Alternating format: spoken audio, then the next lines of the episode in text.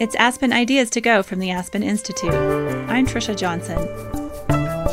Today we hear from the U.S. Director of National Intelligence, Daniel Coats. In this conversation from the Aspen Security Forum, he speaks with MSNBC's Andrea Mitchell about the global threats America is dealing with now and could encounter in the future. Most recently, Coats stood by the intelligence community's findings on Russia's interference in the 2016 election. This after President Trump met with Russian President Vladimir Putin in Finland. Aspen Ideas to Go brings you compelling talks from onstage events hosted by the Aspen Institute. The Institute is a nonpartisan forum for values based leadership and the exchange of ideas. Here's the conversation between National Intelligence Director Daniel Coats and Andrea Mitchell. Mitchell is Chief Foreign Affairs Correspondent for NBC News. Thank you to the Aspen Security Forum. Thank you, Director. Uh, it's great to have you here. There is a lot at stake. Uh, no one knows this more than you, so let's get right to it. Uh, I want to start with Russia. We'll move on to a lot of the other threats, the things that you're looking about the world. But let's talk with Russia. You did something really extraordinary on Monday. Moments after the president appeared to be siding with Vladimir Putin over you, you personally, by name, you stood up and spoke out. I'm wondering, why did you do that? I'm not surprised we're starting with Russia. Um, uh, I was just doing my job. Uh, as I expressed to the president on my third visit to the Oval Office uh, as his new principal advisor, um, I said, Mr. President, there will be times when I will have to bring news to you that you don't want to hear.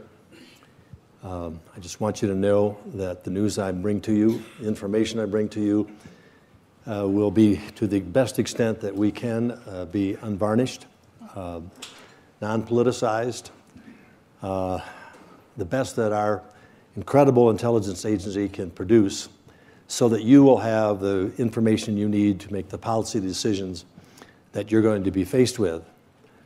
And on that basis, uh, we started a, a good relationship.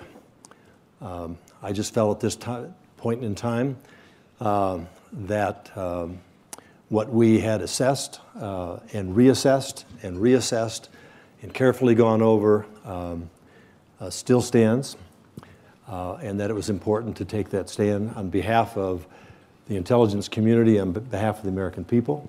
Um, as we have seen, uh, the president has um, um, made statements uh, relative uh, to, uh, in support of that, which I appreciate. The latest being on, on I think, one of your rival networks. Give you the privilege of not naming them, so uh, keep NBC in front here. Um, so th- therefore, um, it was a part of uh, my role. I, and I felt that it was important that I do that. It has been said, it has been discussed uh, personally with the president, and um, I think uh, it's time to move on. Well, except that the president has made so many conflicting statements. Uh, he has switched from one position to the other, even in the same day, as recently as yesterday. And I'm wondering, when you watched that in Helsinki, what was your gut reaction watching him validate Vladimir Putin's assessment over yours? Well, my thoughts there were that I uh, believed I needed to correct uh, the record uh, for that, uh, and uh, that uh, this is the job I signed up for, and that was my responsibility. Um, obviously, I wished he had made a different statement, but I think that now that has been clarified. Um, uh, based on his uh, uh, late reactions to this. And so um, um, I don't, I don't think I want to go any further than that. Well, in the cabinet room, one of the statements that you refer to, his clarifications, he said, I accept our intelligence community's conclusion that Russia's meddling in the 2016 election took place. Could be other people also. Could be other people also? What does he know that you don't know? Well, could is not a, a definitive uh, uh, word here that, uh, I mean, could someone else be looking at how to do this uh, relative to our elections, uh, possibly rogue states, whatever. Uh, we know others have potential capability, but it's undeniable that the Russians are taking the lead on this. Uh, basically, they are the ones that are trying to undermine our basic values, uh, divide us uh, with our uh, allies. They are the ones that are trying to wreak havoc over our election process. We need to call them out on that. It's critical that we do so um, and then take steps to make sure that they are not able to do this with the election coming up. Learn the lessons from the past, put in place the, uh, uh, the things that we need to put in place in terms of making sure that we can guarantee to the American public when they walk in that voting booth and cast their vote, however they cast it, it is a valid vote. It will not be tampered with. And whatever result comes from these elections is something the American people can have confidence in that it was not manipulated by anyone, whether that was externally or internally. We know politically uh, there have been times when uh, parties have tried to manipulate uh, the, the votes one way or another. That just simply is not acceptable. The very pillar basics of, of democracy is the ability to have confidence in your elected officials that they were elected legitimately, and we have to take every effort uh, to ensure that that makes that that happens in this upcoming election um, and future elections. And just to nail this down, the, the uh, 2017 intelligence assessment of the community, the findings said Putin and the Russian government developed a clear preference for President-elect Trump. 18 months later, has anything changed that would make it more or less certain that it was Vladimir Putin in charge of that? Well, I don't want to get, get too far into what the investigation that's going on and what they may uh, produce from that. We have, but in terms of the intelligence assessment? Well, we just continue to provide intelligence uh, that we uh, achieve uh, relative to our customers, uh, which is the president, which are the policymakers in the White House, uh, which is our oversight committees in the House and the Senate. and that basis, that is available to them. Um, and, and we will keep we will keep doing that. Uh, relative to uh, what's what's coming in 2018, as um, Director Nielsen said this morning, DHS does not have evidence of the fact that uh, anywhere near what happened in 2016. However, despite that, we absolutely have to, cannot just rest on that assumption. Uh, as I mentioned in my speech at Hudson just a week ago or so, um, it's just one click of the keyboard uh, that could change this narrative.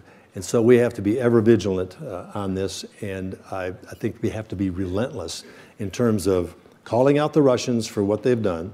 We have to be vigilant in terms of putting steps in place to make sure it doesn't happen again. More transparency we can have relative to this issue, the better. Men and women who work for you are working around the clock. They are. Around the world and putting their lives on the line in many right. cases to make sure that our democracy is safe. What do you say to them when the president disavows their work or others in our government disavows their work and criticize their work? I say to our uh, people also around the world and, and in the seven, 16 agencies uh, uh, within the United States, I say to them, we are professionals. We are here to provide professional service to our government. We need to keep our heads down we need to go forward with the wonderful techno technological capabilities that we have to produce intelligence. Um, there's a lot of swirl, political swirl going around. Um, just do your jobs. Our goal is to make unpoliticized information necessary for our policymakers to make good decisions. And so try to put, try to get up every morning go to work, do your job. If you have thinking one way or another way relative to a plus or a minus, set that aside. You go home and think about it, whatever. But the work that product that you are putting together has to be absent from any kind of political manipulation. In Helsinki, the president was alone with Vladimir Putin for two hours, more than two hours, with only translators basically, how do you know what happened? You were on the dark side of the moon. How do you have any idea what happened in that meeting? Well, you're right. I don't know what happened in that meeting. Um, uh, I think uh, as time goes by, and the president has already mentioned some things that happened in that meeting, I think we will learn more. But that is the president's prerogative. Um, uh, if he had asked me uh, how that ought to uh, be conducted, I would have suggested a different way. Uh, but that's not my role. That's not my job. So um, it is what it is. Is there a risk that Vladimir Putin could have recorded it? That risk is always there. Is there a risk that the soccer ball could have been wired? uh, was that a World Cup soccer ball or was that a. Uh, a uh, uh, we have ability to measure those kinds of things and determine whether or not they, they I are kind of figured you did. Fact, every time I come home with, uh, you know, there's a there's a limit to what they can give you if you meet with your foreign adversaries. All that has to go through the radar and processes and is it less than $20 or whatever? You know, so I'm sure that soccer ball has been looked at very carefully. Yeah, I'll, I'll bet you looked at that big letter from Kim Jong Un that was brought right into the Oval Office. also, that was really uh, something else. Uh, today, the White House said that the president now disagrees with Vladimir Putin's offer to question Ambassador McFaul and others, other Americans, other diplomats. Uh, as a former ambassador, are you dismayed that it took the president three days to come to that conclusion? Andrea, I, you know, I don't know how to answer questions uh, like that. I, uh, my focus now is on what's happening around the world, the threats that are faced to the American people, the threats that undermine our democracies. Um, that's what I was hired to do. Um, I can't focus. on, You know, when I was uh, a policymaker in the Congress, um, I uh, we uh, we like to think, you know, as senators, we have an answer for everything, even though we don't. But uh, we like to think that. Uh, now I'm in a completely different job. Um, I spent a lifetime trying to get my name in the paper and back at home uh, you know, so people would vote for me, remember the name when they went into the voting booth. I'm in a job now where it's just the opposite. I like to, I like to spend my lifetime not being in the paper, uh, not having my picture or, or words. Uh, I do very few of these types of. I know. We're very grateful to you yeah. to, for the, today. It's attractive to. It's hard to say no to an invitation to Aspen, uh, especially in the hot summer of, uh, of uh, Washington D.C. But um, uh, I just, you know, try to keep my focus where it needs to be. And so um, I just, there's just some things I just don't get into. Well, let's focus on your warnings. On Friday, you warned that, the, well, you said the warning lights are blinking red again as they were before 9 11 on terror threats. You were speaking about cyber. I was. You said Russia was the most aggressive of the, of the foreign actors in cyber. By far. In what way? What does it mean in terms of the attacks, the frequency of attacks, successful attacks? It means we're under attack in many, many ways. Our, our financial institutions, our uh, critical infrastructure, um, uh, our industries. Uh, in many ways, um, the plus side of what the interconnectedness of the world through the internet, uh, all the revolutionary things that have been incredibly impactful in terms of moving us forward. Uh, we're now learning about the dark side, and it's pretty ugly.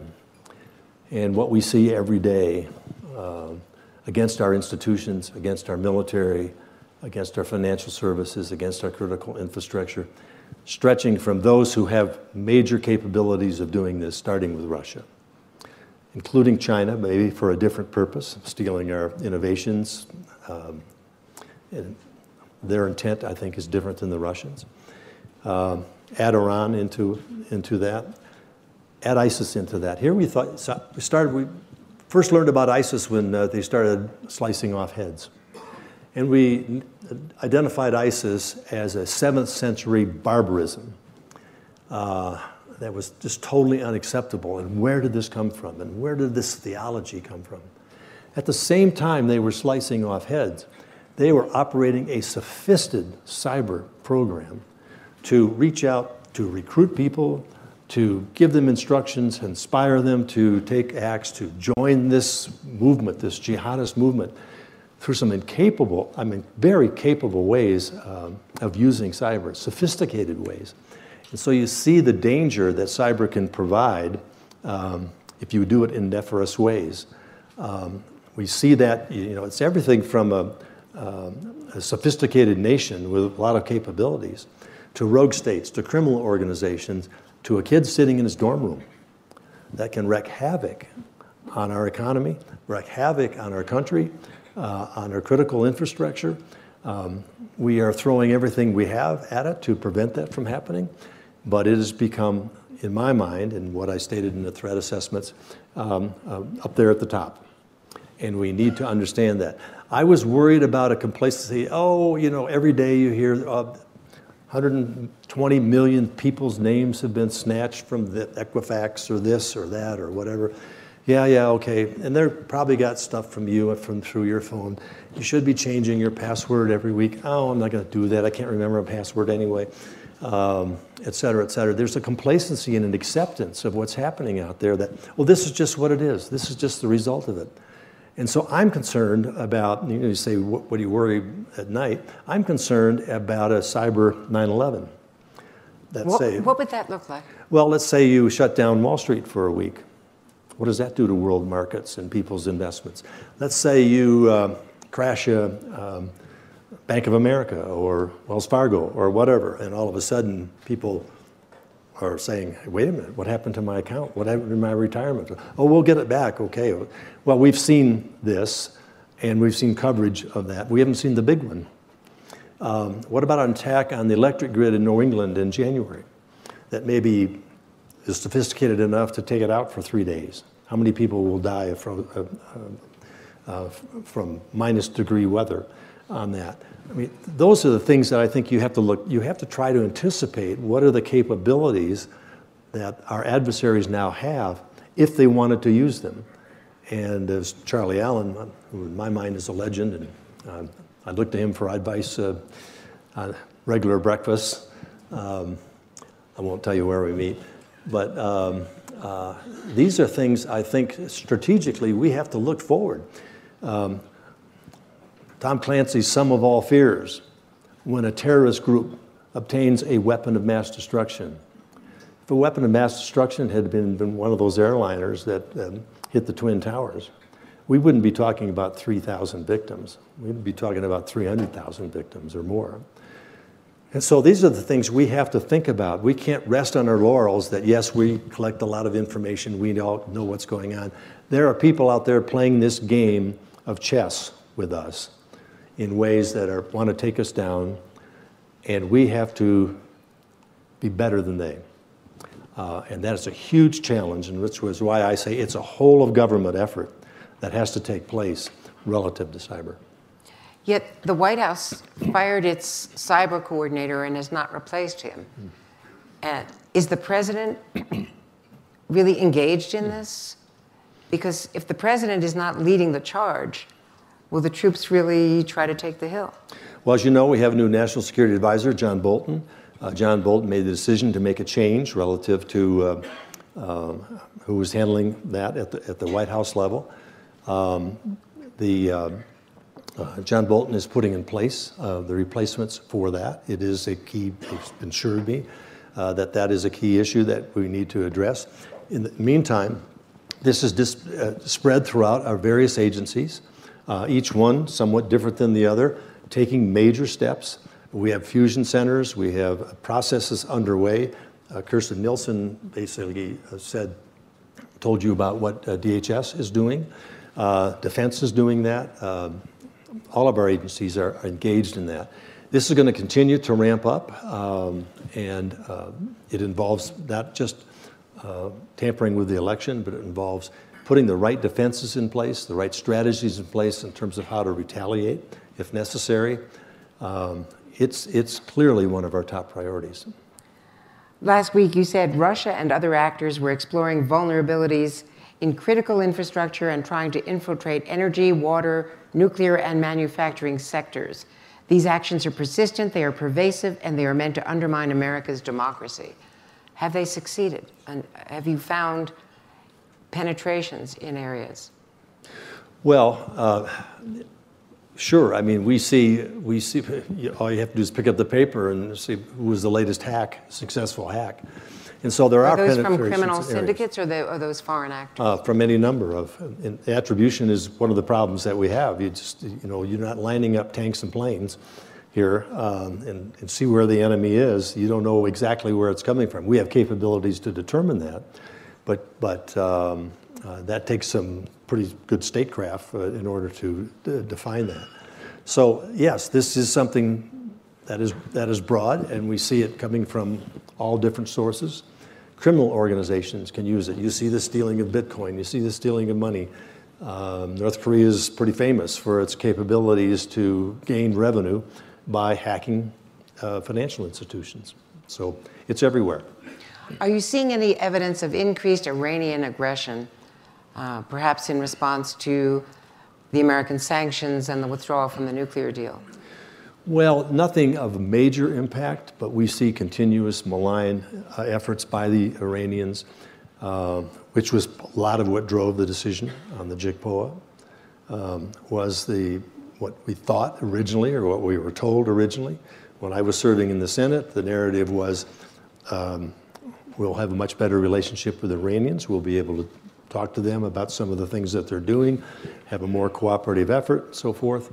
That did not happen. We saw them step up their, their game in terms of support for um, uh, terrorist groups, uh, in terms of their malign activities, their missile development, a whole range of others, their involvement in, in Damascus and Syria, their involvement in Yemen, on and on it went. They're firing rockets at our boats in the, in the Gulf. Um, uh, they're bad actors, uh, and they continue to be bad actors. So um, there we are. North Korea. As you know, some of our own intelligence officials have told NBC News that North Korea is enriching nuclear fuel at secret sites, is making plans to deceive the United States about its nuclear program, uh, even as we are discussing denuclearization at the summit level. How does that square with the president's declaration in Singapore that they are denuclearizing? Well, I think it was referring to they're going to denuclearize. They've made a commitment to de- denuclearize. Mike Pompeo, who I just talked with the other day, basically said they continue to make that statement. I'm a Reagan guy, came to office in 1980 with Ronald Reagan. Trust and verify. Um, I'm now the verify guy. Um, um, I still have a real hard time trusting uh, our adversaries. Uh, I'm not surprised the North Koreans might be trying to hide some things, try to be deceptive. Uh, that's why we have the verification process, we'll need the verification process in place to absolutely ensure that they, they this is classic North Korean uh, uh deflection. Uh, we expected that.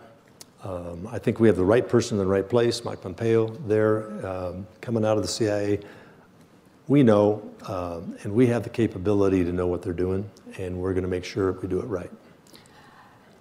Is there any evidence, any intelligence assessment that North Korea is prepared to give up its nuclear weapons?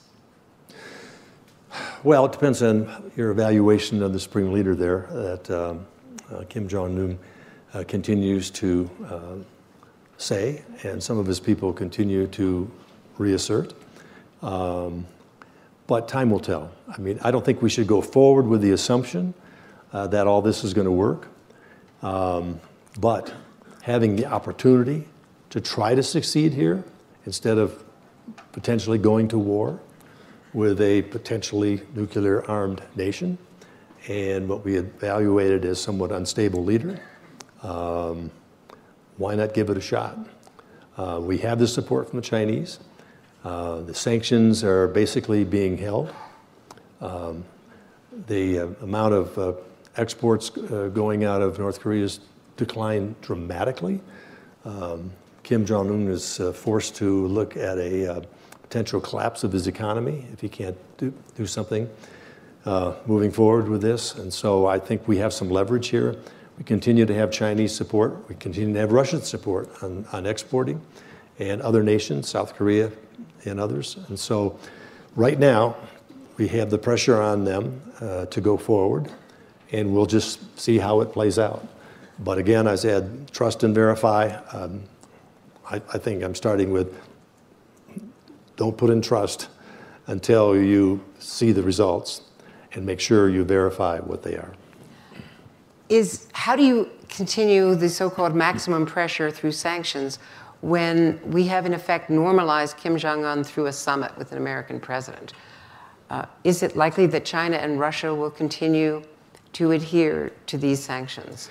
I think Russia forward? and China see the danger of North Korea being a nuclear armed nation. Um, um, they have sided with us in this regard. Um, we, you know, obviously will be watching uh, what happens. All I can say is what we know today is that they are adhering to the sanctions program, and we will continue uh, to assess that. I would say um, um, one of the uh, issues here is coal is coal and oil. Uh, that their ability to import that has dropped dramatically, and that hurts them economically. There are ship-to-ship transfers that it's been hard to interdict, uh, and so they are gaining some energy from those ship-to-ship transfers out in the water somewhere, in some sea vessels that have been, you know, given a different signal and so forth and so on. Um, but that is uh, not as so substantive that it is that it has bypassed the ability for them to to see the consequences of sanctions. You said you're the verify guy. We've always been told that North Korea is the hardest target, it intelligence is. target, with so much mm-hmm. underground. How good is our intel? How, how well do we assess Significantly better than it was. We saw the threat. We knew we had to step up. We have taken significant measures to do so and we are in a much better position, and we will continue to pursue getting even better position. We have to if we're going to go through with this process. They managed to cheat and fool two previous presidents yeah. both parties. Yeah, well, let's try to make sure we, that doesn't happen again. Uh, John Bolton suggested that one year was a timeline for them to denuclearize. Uh, is there any scenario where they could denuclearize in one year? It's technically possible, but probably not um, uh, going to happen. Uh, I think Secretary uh, Pompeo has clearly said this is hard. This is going to take some time. Uh, he has projected uh, a longer time frame. But then it depends on what steps they take within that one period of time that can give us some hope and, encouragement uh, that we're on the right track. But it's, it's a much more complicated process than most people think.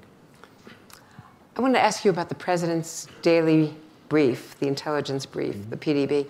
Um, how frequently does he get the intelligence brief? It hasn't been on his schedule on a regular basis lately. Uh, lately, he's been doing a lot of travel. Uh, there was an Oval Office this morning. There's going to be one tomorrow morning. My principal deputy will be representing me, has represented me this morning, will represent me tomorrow. Uh, there have been some, there were some early cancellations within the last two weeks because there's an awful lot of travel planning and, and so forth. But um, they, they are relatively regular based on the president's travel. Now, when he travels, he has a briefer that goes with him that comes from out of our shop, um, putting together the PDB. And so that briefer then briefs the, travel, the president on weekends uh, if he's not in Washington and also briefs, briefs him when he travels. So just because it wasn't an oval, if he's overseas, he's still getting briefs. And if it's a weekend, he's still getting briefs. What kind of consumer is he of intelligence? Every president takes it differently. Some read, like to lead, read the brief, some mm-hmm. like it uh, orally. Mm-hmm. Can you describe He likes it orally. Uh, he likes examples. Um, we have, uh, I have introduced him to directors of our various intelligence agencies for them to come in and present here's what we do, Mr. President, here's some of the crown jewels, here's what uh, we really are proud of. of uh, um, and so we've, we've, given that information to him. Um, he uh, wants an oral uh, presentation, but we use models, we use charts, we use a number of things. I, going back and looking at uh, post uh, accounts of post briefers, previous briefers, Every president takes it a different way. Some of them want to read every word by themselves and say, I don't need a brief. Uh, I've read it all. all you can do is tell me. Others say, no, I, I, you know, give me the three most important things here. I've skimmed through this and so forth. I don't have time for more. Others have said, but with this president, we have consistently gone overtime. Consistently. Madeleine comes to the door, Mr. President, you're behind time. I need more time. So he does ask a lot of questions. He does have a lot of curiosity. What he does with that information, of course, is whatever president does. I mean, they, they evaluate that in context with all the infra, other information that is provided to them by their staff and their own thinking. And so our job is to give them the raw stuff, the basics, knowing that that's going to be a part of a broader set of information that comes to the president and advice that comes to the president relative to the final decisions that he makes it occurs to me, did you know beforehand that Kislyak and Lavrov, the ambassador and the foreign minister, were going into the Oval Office that day? I did not. What was your reaction afterwards? I mean, we all learned about it from TASS. Probably not the best thing to do. Um, but no, I, I, was not aware of that. I don't. I, I'm not aware of anything like that since You have to understand you have a president who did not come through the system, uh, came from the outside. Um, I don't think there's, it was any nefarious attempt there to do anything, um, but um, that's history. Had, have incidents like that hurt relationships with other intelligence agencies on sharing date information? You know, um, I spend a lot of time interacting with our allies, and even with our adversaries on the intelligence level. What I tell them is look, we have, even though we may have major issues with which we disagree in policy, it's very important. We all have the same basic responsibility of keeping our people safe. To the extent that we can work together for this and this alone, ought to bind us together.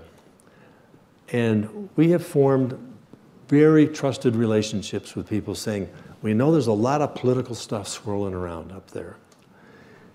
But our responsibility is to keep our people safe. So if we can share with each other, and we really have rest- restored and retained a lot of very good relationships where we just kind of put the news of the day on a shelf and say, what's happening in terms of terrorist threats, counterintelligence, et cetera making sure we get the right information shared with each other. A perfect example of that is when we notified Vladimir Putin that we had information about an attack about to occur very quickly in St. Petersburg, where dozens, if not hundreds, of people could have been killed. Um, we asked, um, and I frankly, uh, I have met with their directors. I said, I'm, I'm only here to talk about protecting our people.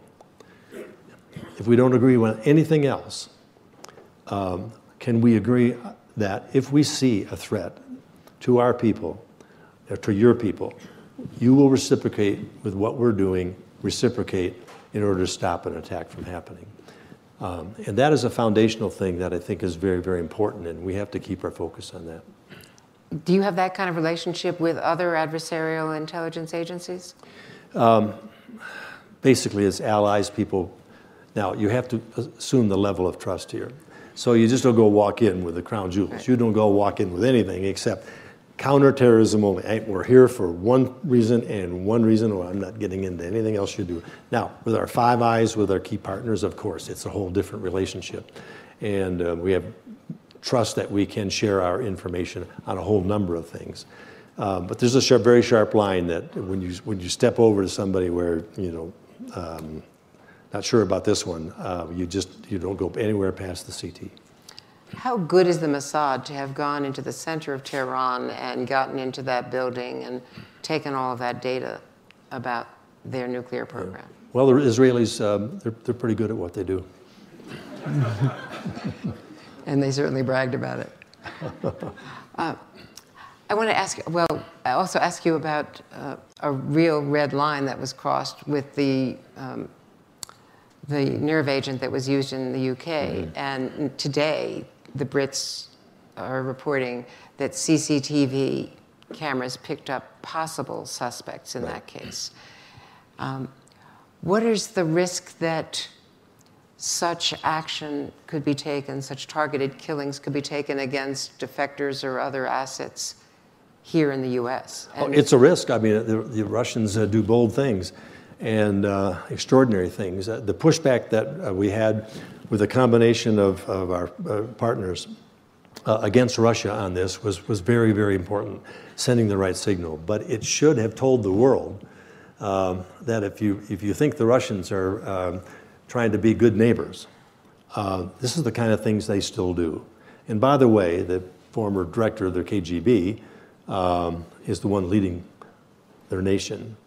And those people usually don't have the kind of training that uh, our presidents have. So again, we should be very wary around the former KGB leader who is leading their nation. A lot of things point to, look, I mean, it's, I think anybody who thinks that Vladimir Putin doesn't have his stamp on everything that happens in Russia is, is, is misinformed. Uh, it is very clear that virtually nothing happens there of any kind of consequence that Vladimir Putin doesn't know about or hasn't ordered. I think we're pretty sure about that. The threats to the 2018 midterms, how well defended are we in terms of state election boards? There was a report in Maryland that yep. one of the contractors working on the uh, election board was actually partly owned by a Russian oligarch. Yeah. And that's a success. We're now learning what is happening out there and doing everything we can to correct it. There is an all of government effort. So we will hear things, and that's good because we want to hear things that are, if they're happening, so that we can correct it. And so between now and the election, we're, we just need to do, assure the American people, we're doing absolutely everything we can to make this a clean election. I think we benefit from that. As you know, I won't sort out any, I mean, both parties. There have been elections in places where we've had our own people messing with the, with the result. Um, so uh, the, the, the, double benefit of this is that if we can put those protections in against outsiders trying to interfere inside, we can also have a much better reliable system for insiders who try to manip manipulate that. We have to assure the American people that we have a sound system. It, it's the essence of democracy. The intelligence community has been under pretty sharp political attack from all sides. Some of it from the Oval Office, but not all of it.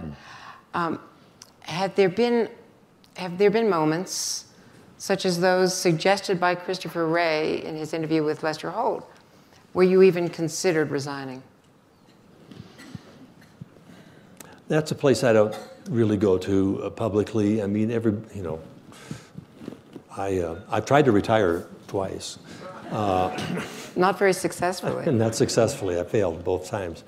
But um, look, you, you, you ask yourself, why did you agree to do this in the first place? What is your intent? And what is your responsibility? And I look at those measures in terms of making decisions as to how long I would like to be in this business. Are there days when you think, well, what am I doing? Um, yeah, but there's a lot more days saying, you know, um, the mission here is critical, and to be able to be a part of it, be able to feel like you're giving something back to your country, um, um, uh, it's a reward. Uh, that's not a necessarily a financial reward, but it's a reward that uh, doesn't come from just uh, um, a softer, softer job or, or, or more income. Uh, so I, I just, uh, as long as I'm able to have the ability uh, to uh, seek the truth and speak the truth, um, I'm on board. You were a member, please. You were a member of the Senate, and I, I covered Congress in years past with legendary members of both parties. Yeah.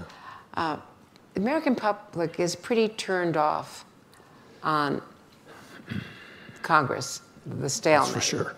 the, the level of debate. Um, what is your response in, in looking at it from the outside now and as someone who was there during uh, some of the glory days. You know, I, I had the unusual uh, situation where I served two different times in the United States Senate. The first time, um, uh, it's like having a foot in what the Senate traditionally had been, Yeah. and then another foot in what the Senate has become now. In my first stint uh, there, there was bipartisan. I mean, look, we had different opinions, but we worked them out, and we reached a conclusion. And speak, we had terrific leadership.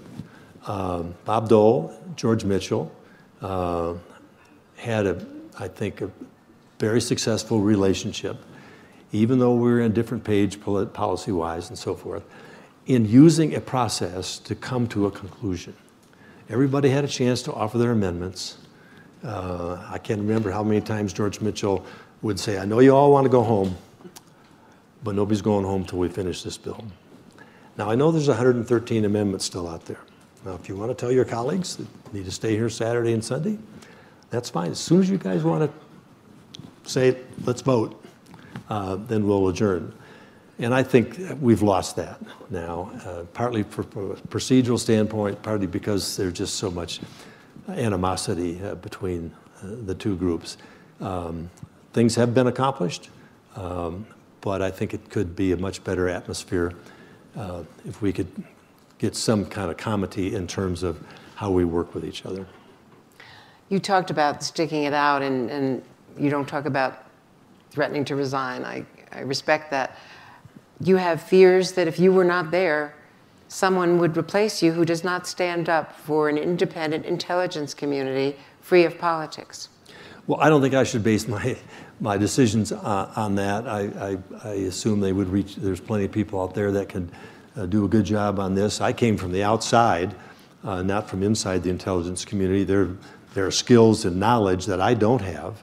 Um, I, I got some really smart people surrounding me that do have that experience.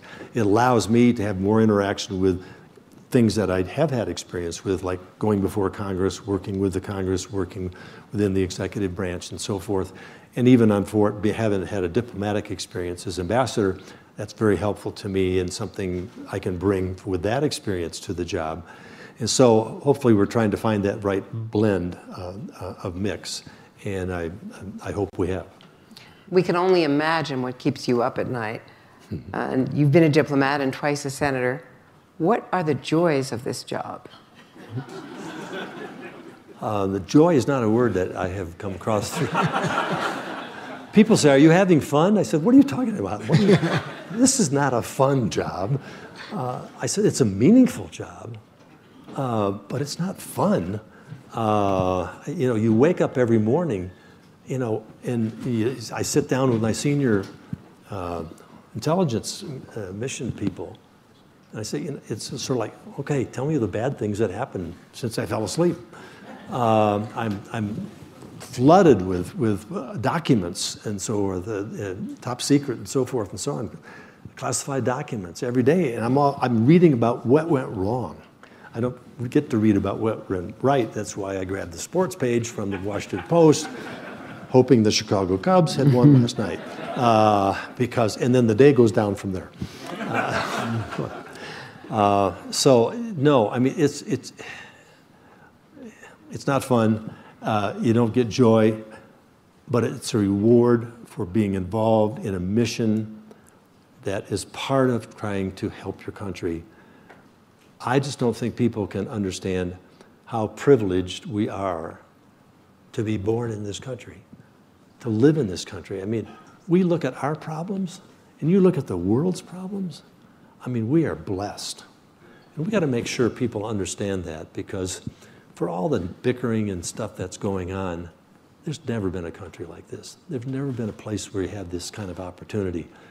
And we got to preserve that. We have to do everything we can to preserve it. And being asked, would you help us do that? That's something that's really special. Well, on that note, I, um, I want to thank you for your service uh, three times. We have time for some questions. I do want to say we have some breaking news. The White House has announced on Twitter that Vladimir Putin is coming to the White House in the fall. Say that again? You, Vladimir Putin coming Did I to hear the you? Did I hear you? Yeah, yeah. Okay. Yeah. That's going to be special. We're up here without any devices or communication. So um, let me look around the room, see some friendly faces. Jane Harman, do you have your voice back today? Uh, The head- sort of. An Yeah, Aspen do. trustee and the head of the National Security Forum here. Yeah. Well, thank you for your service, Dan, in, in three jobs, and your courage in this job, especially. Thank you. My question is about uh, North Korea. You said that um, uh, their economy is really shattering. And my question is what is the risk that they will proliferate missile technology, which they surely have, to rogue actors? And Jane, that's a very relevant question because, as you know, um, they have uh, earned a lot of cash selling their weapons of mass destruction technologies and weapons. We have to absolutely make sure that this is not part of anything that we allow to happen. We have to make sure that we put all the verification processes in place to not make that happen. But yes, they have gained a lot of revenue uh, by selling those materials and shifting, in, shifting those around to bad actors, and we can't let that happen. Thank you very much, Josh Rogin, Washington Post. Um, yesterday, Christopher Wray said, quote, China, from a counterintelligence perspective, represents the broadest, most pervasive, most threatening challenge we face as a country. Do you agree with that assessment? If so, is the US government dedicating proportional and sufficient resources to confronting that threat? If we're not dedicating those resources, why not? And don't you think we ought to? Well, first of all, I agree with it. I had dinner last night with Chris, and I said I really appreciated. Uh, I thought you were very articulate, so forth. And he said, "Yeah, I just read what you said at Hudson, and I just repeated it." so, so I fully agree with what he said. uh, in terms of in terms of uh, you know countering that, um, I think we're becoming ever more aware of what the Chinese are trying to do. It's a different intent than, of course, what the Russians are trying to do. Um, but uh, I think we clearly are, China is being called out on that. It is an issue of significant discussion uh, and strategy thinking in terms of how we best do that. Um, we currently are in a trade situation. I'm glad I'm not the trade representative. Don't ask me a question about uh, trade or quotas or tariffs or whatever. I had opinions when I was in the United States Senate, but I'm just burying those now. I'll leave that to someone else. Uh, but yes, I mean, it's, it's, it's how we look at China. We look at China in a different way than we look at, look at Russia. Uh, I think they do have different intents. Uh, China wants to be a, a, global power. And you see them spreading their influence, uh, this one belt, one road. You see them spreading their influence, whether it's the, the, the Coral Islands or whether it's uh, strategic ports and so forth. Um, they've got a long term strategy, and we're going to have to adjust to that. We're going to have to make a decision on whether or not they are a true adversary or whether they're a legitimate competitor. And how are we going to work with that? One thing, I mean, there are several things that we need to do, I think, immediately, and that is look, you cannot steal our secrets. If you, fine, if you want to innovate, innovate. But don't send your kids here, don't put your people in our labs don't take cyber stealing of our innovation and, our, and so forth. We're not going to allow that. And so I think that's where we begin drawing the line. I think it's a blend. Uh, it depends on how you look at it and, and what you see their intent is. And different people look at it at different ways. Uh, they clearly are a competitor, becoming a competitor. They've made remarkable uh, strides in the last five, six years or so. Um, uh, they do some adversarial things, uh, but it's not the type of things that, uh, that the Russians do. Question about Russia also was the game plan going into Helsinki to potentially confront the Russians on their violations of the INF Treaty? Mm-hmm. And also, relatedly, on arms control, do you assess or do we assess that the Russians would be interested in having an arms control agreement to actually continue some of the reductions in levels of nuclear weapons? Uh, we know that that issue was discussed in the meeting. I don't know what came from it or what the details are. I think it's something that, that we should go forward with. Uh, if Russia wants to be the country that they say they want to be, they have to be the act in a way that um, reaches that goal. Um, so it's their actions and not their words uh, that matter. Uh, their actions have been pretty nefarious uh, toward us. So we'll see where that goes. I don't have high hopes on that, but um, I hope it, I would wish we could sit down and talk about that. Ambassador Bernstein? Dan, I'm a fan of yours too. Well, we served together uh, yeah. at an interesting time. Great. Uh, we know Iran supports uh, uh Hamas and Hezbollah. Are there any other of those kind of uh, organizations that we should know about, if you call them organizations, that Iran is supporting? Well, you named the big ones, but Iran is looking around. You know, obviously they're they're uh, supporting the Houthis in in, uh, in Yemen. Um, they're looking for opportunities to uh, mess with us in different ways uh, in Syria. You know, it's interesting. This um, uh, I think it's Tom Friedman put this piece in uh, the New York Times two or three weeks ago about the potential for conflict in southwestern Syria, right on the border of Israel, right on the Golan Heights uh, border that uh, we've got um, in, in eastern Syria, or western Syria, we have about four, five, six nations conflicting and so forth. We have U.S. troops uh, a little further, a little further east, but um, uh, the, possibility of, of mistake, possibility of uh, wrong assumptions uh, can really trigger something there. So it's a, it's a real hot spot. We don't talk much about it. So much going on with, with everything. Um, we don't talk much about it, but that's a real worry for us. Um, and we, the, Iranians have said, have stated publicly, they're not going to allow Iranian um, uh, in, influence in that part of the world, uh, that close to that close to their borders uh, and they're going to take action. And we read almost every day they have they are taking action. Um, so you have you have quite a stew uh, of a mess uh, right there in a very critical part of the world that uh, yeah, the wrong spark uh, could create a major problem. And, and the Iranian president's presence is uh, a key factor. Thank you. Uh, the White House announcement that Andrea referenced earlier said Putin was invited to Washington this fall. Were you aware of that? Just want to clarify because I think on my, based on my reaction, I wasn't aware of that. Okay. uh, given that, what would what do you think the agenda should be for that meeting? Oh goodness, um, I, I, you know, I, I they're not going to. First of all, they're not going to ask me what the agenda is. Um, um, we will be looking at what the potential uh, intelligence risks uh, could possibly be, and we'll make that information known to the president, and we'll provide him with whatever information we can gather relative to what might be on Putin's mind or what they might want to achieve. But, um, you know, hey, we're, what, 15, 20 minutes into this uh, breaking news uh, about this, so I think it's uh, uh, something we'll just have to assess going forward. Well, would you recommend that there not be a one on one without note takers? If I were asked that question, uh, I would uh, yeah, look for a, a, different way of doing it. Do you think Russia has uh, sufficient uh, influence in Syria to uh, force Iranian um, military forces and Iranian backed militias to vacate the country, since that's a policy objective of some of the administration?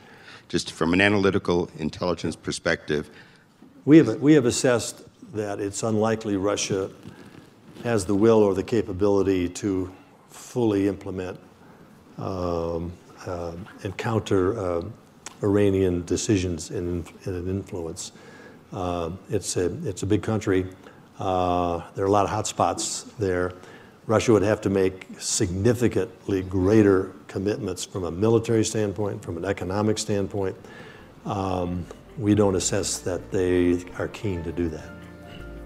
Well, thank you and the men and women of the agencies for everything that you